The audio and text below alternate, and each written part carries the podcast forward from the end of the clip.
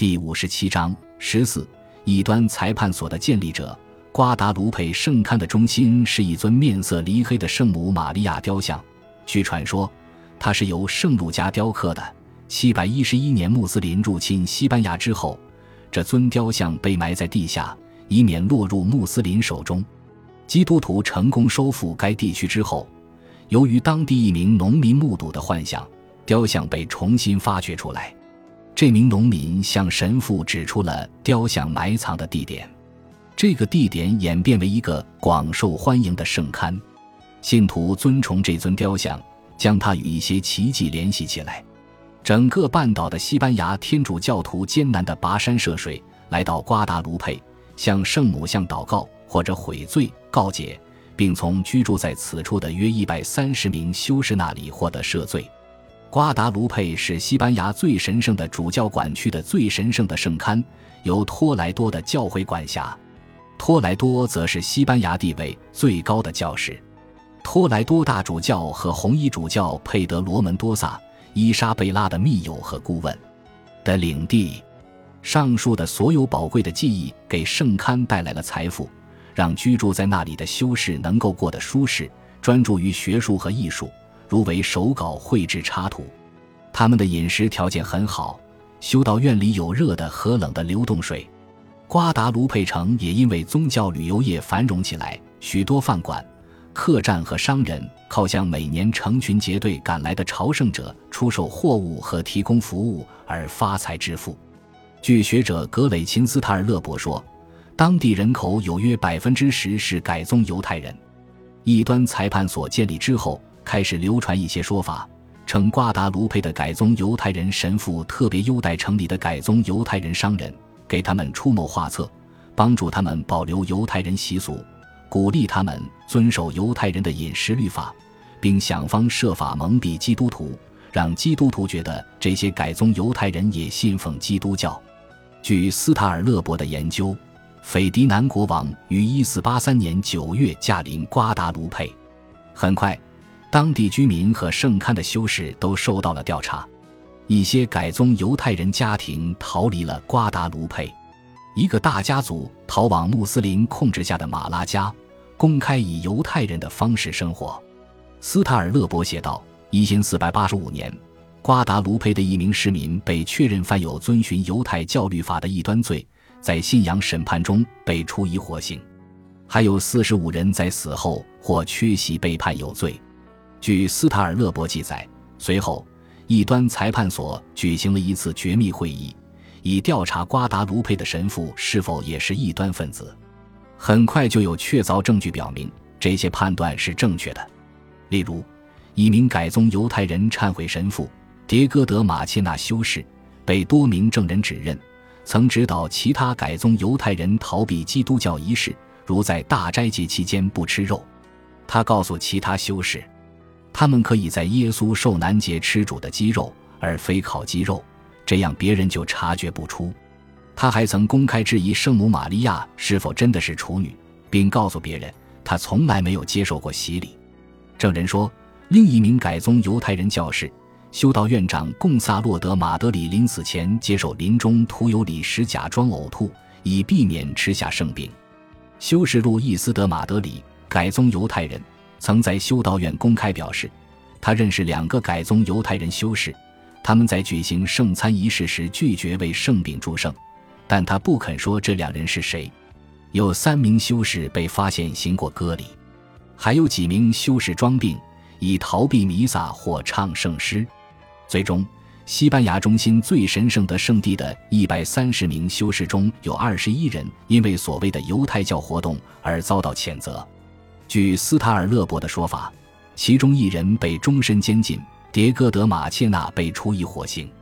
西班牙的天主教会企图隐瞒这起丑闻，将他们收集到的关于这座修道院的改宗犹太人修士的活动的文献资料藏匿起来，但有些文献始终没有被销毁。斯塔尔勒伯对其做了详尽的研究，并写了一本书《在圣母的阴影下》，但这桩丑闻在西班牙几乎人尽皆知，让人们更加猜疑。其他的宗教修会是否也包藏了异教徒？在此期间，伊莎贝拉女王肯定知道瓜达卢佩的情况，因为她命令使用从该城的改宗犹太人那里没收的一百万马拉维迪，为朝圣者建造一座医院。然后他自己出资一百万马拉维迪，以承担此项工程的开支。那些成为虔诚基督徒的西班牙改宗犹太人，有时也加剧了紧张气氛。他们与其他人拉开距离，或者自觉高人一等。他们满脑子都是血统论。不过基督徒也是这样。在巴塞罗那和巴伦西亚，这些虔诚的犹太人基督徒抱成一团。在由犹太会堂改建的基督教堂内做礼拜，有人声称自己是耶稣家族的直系后裔。布尔戈斯主教阿隆索德卡塔赫纳是拉比西罗马和哈利卫的儿子，据说曾这样吟诵圣母经：“圣母玛利亚，我的血亲，为我祈祷吧。”在阿拉贡，这样的人自称以色列的基督徒。研究异端裁判所的著名历史学家亨利卡门写道。这些改宗犹太人的态度，或许是出于自卫而不是傲慢，但他们加剧了新老基督徒之间的互不信任。尤其是一个改宗犹太人民族的概念，植根于犹太人基督徒的心灵，让别人觉得他们是一个单独的、外来的、敌对的团体，这造成了命运攸关的影响。最终，改宗犹太人发现自己无论在犹太人还是基督徒社区。都找不到真诚的朋友，而此时卡斯蒂利亚和阿拉贡正在奔向战争。到这时，几乎所有地方都对他们产生了猜忌。内塔尼亚胡写道，在15世纪40年代末，只有少数改宗犹太人被视为可能的异端分子，但在随后几十年里，老基督徒的民意发生了重大变化，绝大多数改宗犹太人都被视为确凿无疑的异端分子。不管表象之下的现实如何，西班牙异端裁判所的所作所为都是超乎寻常的，违背基督教精神，凶残而可憎。它与西班牙思想的另一项强大的原则完全相反，即宽恕是基督教的一个根本特征。安里克四世曾受到压力，去惩罚一名多次背叛他的贵族，将此人传唤到自己面前，然后将他释放，并说。宽恕是他的信仰的一个关键支柱。我宽恕你，恩里克四世说，以便我要离开人世的时候，上帝能够宽恕我的灵魂。在这个案例里，恩里克四世国王宽恕的是实际上有罪的人，而如今伊莎贝拉残酷镇压的却是没有任何罪过或者危害极小的人。他自己内心一定很矛盾，因为他允许自己身边的人对异端裁判所的正义性和道德性提出严正的质疑。不过他自己没有表达过任何疑虑。他允许编年史家普尔加尔在王室赞助的著作中写道：“宗教法官和世俗刽子手的行为残忍，表现出极大的敌意。不仅敌视那些被他们惩罚和折磨的人，还敌视所有的新基督徒。斐迪南是个没有道德原则的人，他对异端裁判所应当不会感到任何道德顾虑。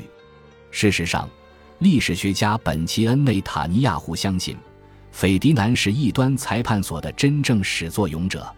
他写道：“斐迪南表现得守道德、虔诚信教，因为他对伦理与宗教在人的生活中发挥的关键作用有准确的判断。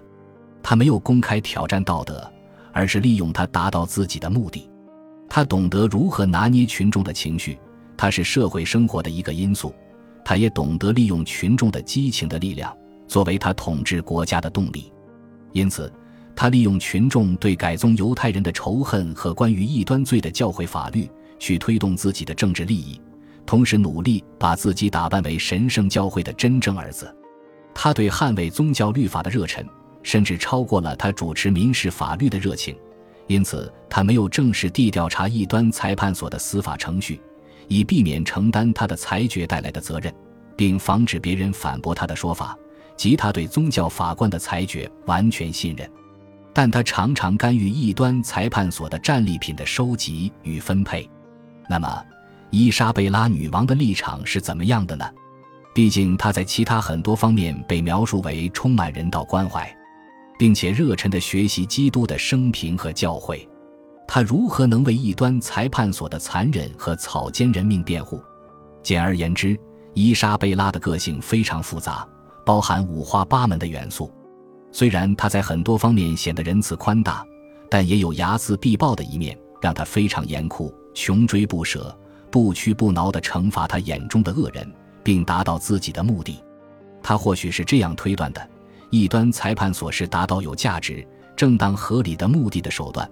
为了战胜格拉纳达，他需要得到安达卢西亚老基督徒全心全意的支持，而这些人非常敌视改宗犹太人。或许他相信自己的整个生活方式都受到了威胁，只有最残酷无情的策略才能帮助基督教西班牙在土耳其人的进攻下生存下来。